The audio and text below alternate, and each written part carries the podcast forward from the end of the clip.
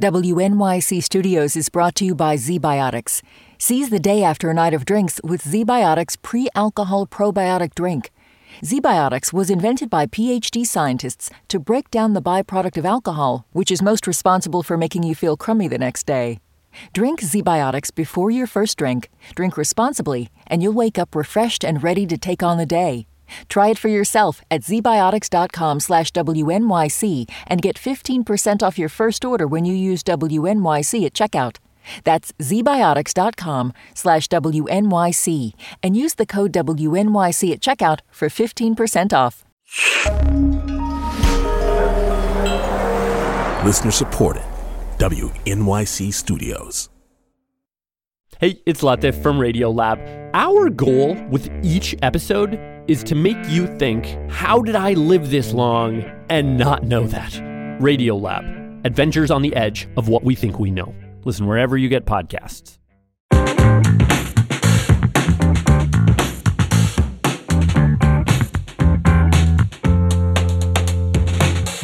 This is all of it. I'm Allison Stewart. Dan Jones is a historian known for making the Middle Ages seem exciting. He's written many best selling histories about the Crusaders, the Knights of Templar, the War of the Roses. He has a podcast and a show exploring castles on Netflix. But now Dan can add novelist to his long resume with his debut, Essex Dogs. The novel draws on Dan's extensive knowledge to tell the story of a tight knit troop fighting in the 100 Years' War in France. There's a large, burly Scotsman, a 16 year old expert archer, a completely lapsed priest, and their captain named Loveday Fitztalbot, who just wants to make sure his men get home and get paid. But will they all make it out alive? And is the conflict in France enough to tear the Essex dogs apart? Kirkus Reviews calls the novel, quote, an enjoyable romp through the darkest of ages. And Dan Jones joins me now. Dan, welcome to the show. How are you doing? I'm doing I'm doing great. So obviously you are first and foremost known in your career as a historian. When did you decide to become a novelist? Well, all the way through the sort of I guess the first 10, 15 years of my writing career, people kept asking me when I was going to write a novel as though it was a given. you know, I've, so the way I'd approach nonfiction over, I guess, I think 10 nonfiction books was very sort of um, biography led, colorful, cinematic kind of style of storytelling, allied with all the historical research underpinning it. And I guess that sort of suggested that I might one day get around to writing a novel. But actually, I, I didn't believe that I would. I was kind of terrified by the idea of switching out of nonfiction into fiction because it's. Um, it's really scary. I felt like you're bearing a lot more in fiction, and so I was I was resistant for a very long time um, until two things, I suppose, happened. One was that I had an idea, certainly of an opening scene for a, a, book that could only be done as fiction, and that was to tell the story of a platoon of ordinary ordinary soldiers in the Middle Ages. Um, and the second was I I kind of turned 40 and I wrote 10 books and I just had this feeling those round numbers were trying to tell me something and that if I didn't do uh, if I didn't make the jump from nonfiction to fiction now, then I might I might never do it and end up regretting it when I was 80. You write in your acknowledgments, yet even then I dithered. It was not until that summer, after a wide ranging conversation over dinner with George R. R. Martin, a history lover whose works of fiction I admire enormously, that something clicked. What did you right. talk about? well, George was in London. So this would have been the summer of 2019, I guess. Um, George was in London en route to Dublin, Ireland, because he was going to Comic Con, I believe.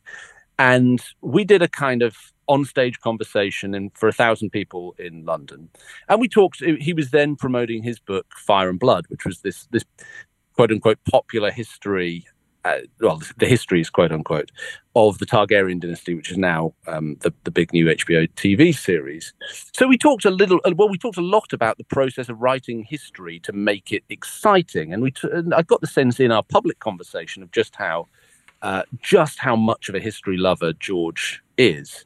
I kind of knew, but it was the depth of interest in history as well as his interest in great storytelling. And then when we went out for dinner afterwards, um, we just continued that theme really. You know, his his deep love for all things historical, particularly the Middle Ages, was extremely impressive. Uh, his knowledge and his passion. but what I came away from the conversation thinking was, well, here's a guy who's doing a lot of the same work that I'm doing in my nonfiction books, but is kind of producing a, a radically different product and seems to be having so much fun doing it. And so the the nerves and the apprehension I guess I'd felt for a long time about the prospect of writing fiction gave way to a sense of uh, excitement at the possibilities. If one approached fiction um, with a sense of mischief and fun, but also with the kind of rigorous love for the historical material that I'd, I'd seen in George, who uh, is is one of the great living writers, I believe. How did you land on the Hundred Years' War as the backdrop for this story, and remind people why England and France were at war when we meet the Essex Dogs? Well, I'd written a lot about this period before. So I'd written a book called The Plantagenets. Mm-hmm. Um, I'd written a book about the Wars of the Roses, and and these both of these books, in different ways, touched on relations between England and France in the 14th, 15th centuries. The Hundred Years' War, um, contrary to its name, lasted for somewhat more than hundred years, and it was a, a, a sprawling is a sprawling interconnected series of wars between the English, the French, but also the Scottish, the Castilians, the Flemish, and a bunch of other people besides. At root is an argument is, is a very petty argument really between kings mm-hmm. who all want each other's crown. That's what it boils down to. The kings of england want to be kings of france as well. They're greedy. Um, and they take with them well for example in the Crecy campaign which is what essex dogs describes edward iii takes an army of 15000 men across the english channel from england to the beaches of normandy i mean it really is D-Day only in 1346 mm-hmm. instead of 1944, lands them on well, it's just up the coast from what was Utah Beach in 44, and then leads them on this campaign that really does resemble, in many senses, the um, the, the, the, Normandy campaign of 1944. Uh, they burn a swathe through the Norman countryside. They cross rivers. They sack cities. They end up in this enormous battle in Crecy. I was interested in telling a story of medieval warfare, which I'd written a lot about from the perspective of knights, nobles, kings, you know, the, the kind of officer class. I was interested in telling that story from the perspective of ordinary people because as a history writer, I was I was sort of acutely aware all the time I was working on it that this was an inaccessible story mm. for a history writer. There are no, you can't make Band of Brothers set in the Middle Ages because there aren't soldiers' diaries that would allow you to draw on that. So you can't write the, the real history. So this was a project that I felt could only be attacked via fiction. We would have to create these characters and then render their experience on campaign um, realistic via uh, the tools of historical research. And the hundred so the Hundred Years' War felt like a, a, a very promising um, place in which to set this book because I felt like modern readers, having seen things like Band of Brothers, Saving Private Ryan, and so on, would feel like they kind of knew this landscape. They know what they know what the landing of a Normandy beach is like if they've ever seen the Bob Capa photos or you know or watched Saving Private Ryan. And yet here it is 600 years earlier in medieval costume. I felt like that would be a very interesting sort of creative combination. Did you feel a sense of responsibility in any way, giving as you describe them, ordinary people a voice? Yeah, I think I did. And I felt a sense of, I wouldn't quite call it righteous anger, but it wasn't far away from it at some points. You know, I'd, I'd written so much from the other point of view. You know, you write about these these campaigns in history books, and you tend to be, whether you mean to be or not, you slip onto the side of the knights, the nobles, the kings, because they're the voices that you can really hear through authentic medieval sources. That's what the that's these are the people, the sources, the the chronicle writers are really interested in. And so you kind of tend to see things from their perspective. As soon as you kind of move the camera, as it were, onto the shoulders of some ordinary people, you see what a sort of farce and a, a kind of cruel um, pretense the idea of chivalry is, and this sort of uh, lord, literally lording it about that um, the people like the Black Prince and Edward III do, and the callous disregard they have for ordinary people's lives. All of this being drawn out of the historical sources, and then I've, I've kind of transmitted it via this this fictional story. I, I got quite um, quite uptight about mm. chivalry and, and nobility in a way that I I'd never had been previously, and so the resp- it's hard to feel responsible to characters who are figments of my imagination. But certainly by the end of writing Essex Dogs, and I'm currently writing a sequel, Wolves of Winter. I um I was very, very emotionally involved with these characters and very committed to um, to their struggle. My guest is Dan Jones. We're discussing his debut novel, Essex Dogs. You heard there's another one coming. We'll talk more about that in a minute. Dan, were you able to go to any of the locations in France you describe in the novel? Well, uh, the the first idea, the sort of first glimpse I got of the very first scene in the novel, which is this this storming of the Normandy beaches, D-Day style, came on New Year's Day 2019 when I was on Omaha Beach with some friends. I'd hired a uh-huh. house in Normandy near Saint Lô, and we were walking on Omaha Beach. I'm sure some of your listeners will have been. It's an mm-hmm. extremely moving experience. The the war cemetery above it is an extremely moving place to be. You can't help but consider what it must have been like for people on these beaches. And the idea that I, I had on those beaches was, well, this happened 600 years ago. Subsequently, along came the pandemic.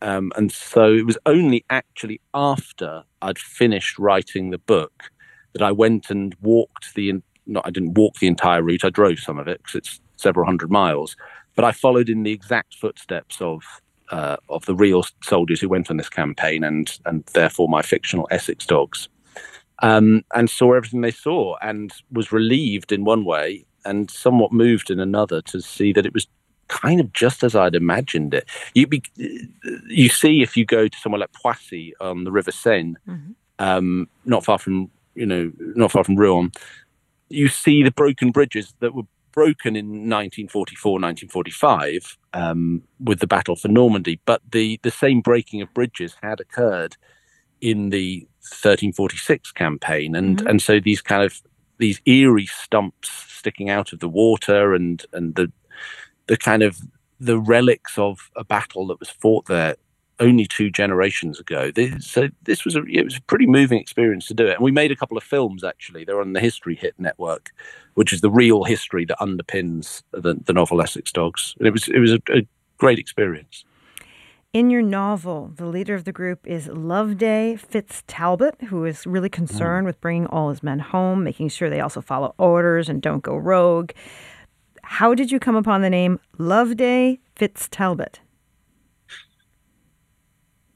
I don't rightly know. Do you know what he, he was? He was Loveday for so long. I there, I had pictures of these characters before I had names.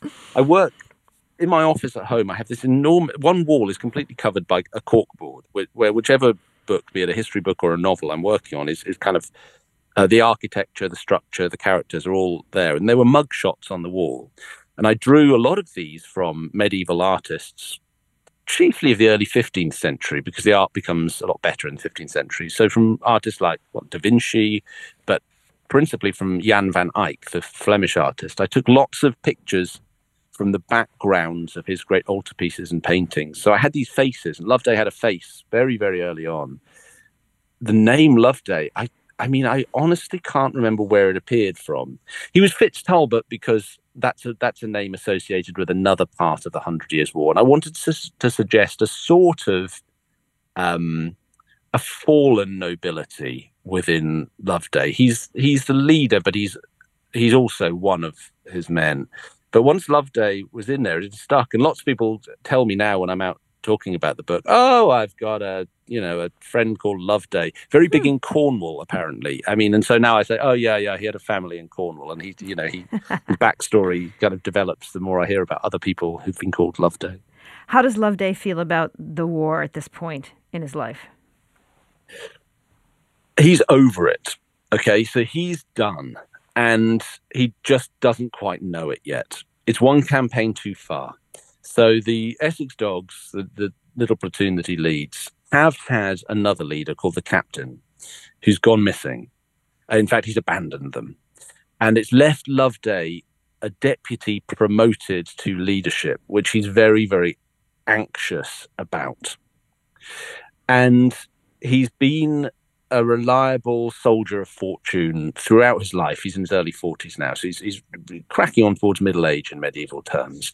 And he's fought in the Scottish Wars, and he's been in France before, and he's done a lot of non legit uh, violence, as in not for the king, breaking the king's law, all his life and hasn't really stopped to question it. And and yet, as he gets, as he leads his men off the little landing craft, running screaming up the beaches of Normandy on the 12th of July, 1346, there's something in his gut telling him, "You've lost your bottle."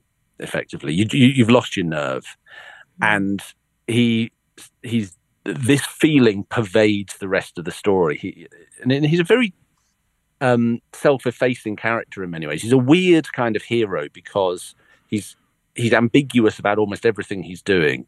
His his one root instinct is the protection of the men he's led. He feels this enormous responsibility to protect them, even when not all of the men who are who are fighting for him are very nice. Some of them are outright horrible. Father, the disgraced priest, for example, mm-hmm. and yet he feels this this sense of a kind of higher responsibility for them, which in the shape of the story is is designed to bounce against there's the, the, the sort of pretended morality of chivalry that the king and the princes and the nobles all all subscribe to, whereas you see in them uh, a lot of fine words about um, fighting for one another, but absolutely nothing in practice. In Loveday, it's the other way around. He, he, he's often very tongue tied when he tries to express himself, but it, you can what pulses through his character is this sense of of uh, avuncular love for his men. The youngest of the group is, is just 16, an archer named mm. Romford. How mm. does all the violence and the fighting affect the youngest member of the Essex Dogs? Poor, Rom, poor Romford. You just say his name and I want to put my arms around him. He's uh, Romford is uh, a sort of street kid from London and Southwark, particularly, which is on the south bank of the River Thames, and in, mm. in the 14th century was London's red light district, if you like. It was where the bad stuff went down. And he's been dragged up by a father and a brother in the drinking dens and the taverns and the houses of ill repute in Southwark. And he's, he's lost his father. His brother's disappeared and he's run away. And he found himself on the ship going to France because he might as well have been anywhere else. He's quite dissociative. Um, he's very lost. And he finds in the Essex Dogs the only group of adults because he's still a child, really, although by medieval standards he is an adult too. The only group of adults who've ever really looked out for him instead of, uh, you know, not caring about him or actively abusing him in some way. Um, but he's also he's a, he's a dead eye archer, uh, and he has he's very good at gambling. He has a lot of natural talent. He doesn't quite realize it. Uh, he's sort of strangely ambivalent about a lot of violence both towards himself and towards others. Uh, he just accepts that this is a violent world in which he lives, and you're going to be buffeted if you live in it. And there's a there's a little bit of sadness in there, but there's also an enormous resilience. But he is um, what I would describe as a fiend, and he's found his hmm. escape mm. from the horrors of this world uh, through an expert nose for the powders at the back of apothecary shops, and his is a is a sort of mm. uh, as he as he goes further and further into this kind of heart of darkness of a campaign, he goes deeper and deeper into um, a, a, kind of savagery of the self, um, which ends up nearly bringing him to great mischief. My guest is Dan Jones. We're discussing his debut novel, Essex Dogs. So, this is a book about war. There's action sequences, but there are moments of quiet and, and reflection. How did you figure out the balance? I felt my way really because you know what I'm a, I, I I'm a total beginner or I was a total beginner at writing fiction again and so a lot of it was gut instinct as a as a writer of history um, I'm an extremely architectural writer and I do a lot of planning work and every book is kind of in its right place before I begin writing it, and it's writing to a, an architectural plan. I remember to go back to my conversation with George R. R. Martin, he'd mm-hmm. told me there are two types of writers architects and gardeners. And I thought, well, he must be an architect because he knows what he's doing. And he said, I'm a gardener. what? Hmm. Uh, and he said, I just plant a seed and see where it takes me. And so that was the process for I found was the only process I could work to for Essex Dogs. So it was a it was a real relearning of process as a writer for me. Um, and in terms of finding balance, the closest I could analogy I could make for you is that it's like hearing a tune. You know when it's got to be loud, and you know it's got to be quiet. I mean, um, I was a musician and not a professional musician, but I was a keen musician in my teens up to my early 20s. And I listened to a lot of music and I know a lot of musicians. And so the, the, the rhythm of music uh, has always been with me in terms of sentence building. And now I've found that the rhythm of music it was really something that carried me along pacing the novel, that you know when it's got a crescendo and you know when you've got to have uh, some sort of brooding, building quiet. Um, and so it's real gut instinct, I think. You fictionalize quite a few real historical figures. One of the most prominent is Edward, Prince of Wales, became known as the Black Prince, regarded as a great knight. People probably know the image. If you don't, go Google it now. Um, but you don't paint him in such a heroic light. What went into that decision? It's a mischief, a lot of mischief, um, and a little bit of, of the righteous anger I mentioned earlier. Yes. So, look, if you go to Canterbury Cathedral, in you know one of the most famous cathedrals here in England, where I'm talking to you from right now, you will see uh, there the Black Prince's glorious kind of um, armaments. You know, his his this this beautiful, colourful breastplate and the plume on top of his helmet, and so on, and all this sort of ceremonial armour. And his name has become a sort of byword for the glories of chivalry, the idea that knightliness was to be equated with, with high morality and uh, virtue and glory and all of these things. And just this just kind of struck me as a little bit kind of cap doffing subservient towards a man who'd been responsible for massacring entire cities in his career and who never struck me as anything but a bit of a brute uh, in all the historical sources that I'd read, and that he was being covered for by all the sycophants who were around him, who were who were writing his legend as he was still alive, and certainly straight after his death. And and I thought, well, here he is in the Crecy campaign, 1346. He's 16 years old, much like Romford. But he, it, unlike Romford, who's just sort of at the very bottom of the food chain, the Black Prince is given command of the vanguard of the army he's notionally in charge of the front bit of uh, third of the army. And I thought, well, what would what would such a, a, person be like? He's going to turn out to be quite a brute in his later life, and somebody, by the way, who Mm-hmm. marries his first cousin. Um, and yet, yet, what what is the sixteen year old like? And I thought I've met enough sixteen year olds, and indeed I was a sixteen year old boy myself some time ago, to know that you give them a sniff of authority and power, and they really are likely to start throwing their weight about and being awful. So the Black Prince is awful, and he's completely well. He's largely unchecked by authority, except by a couple of the earls deputed to look after him and show him the ropes, who go way too far in treating him very, very brutally because they're sick of his nonsense. And so what you get is is a sort of bullied bully um, who's afraid, who's not self confident, and who's trying to over project, uh, who's not really got any sense of the worth of human life. And, to, Um, and, to find, and to find out what happens, you have to read the book. go, well, you have to read Essex Dogs, yeah. Essex Dogs by Dan Jones. Dan, thanks for spending time with us. It's been a real pleasure. Thank you. And that is all of it for today. On tomorrow's show, we go back to 93 when Steven Spielberg released two of his most famous films, Jurassic Park and Schindler's List. We'll talk about how he pulled it off. I'm Allison Stewart. I appreciate you listening and I appreciate you. I'll meet you back here tomorrow.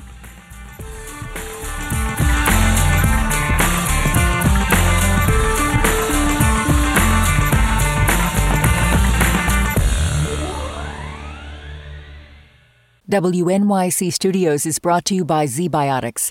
Seize the day after a night of drinks with ZBiotics pre alcohol probiotic drink. ZBiotics was invented by PhD scientists to break down the byproduct of alcohol, which is most responsible for making you feel crummy the next day. Drink ZBiotics before your first drink, drink responsibly, and you'll wake up refreshed and ready to take on the day. Try it for yourself at zbiotics.com slash WNYC and get 15% off your first order when you use WNYC at checkout.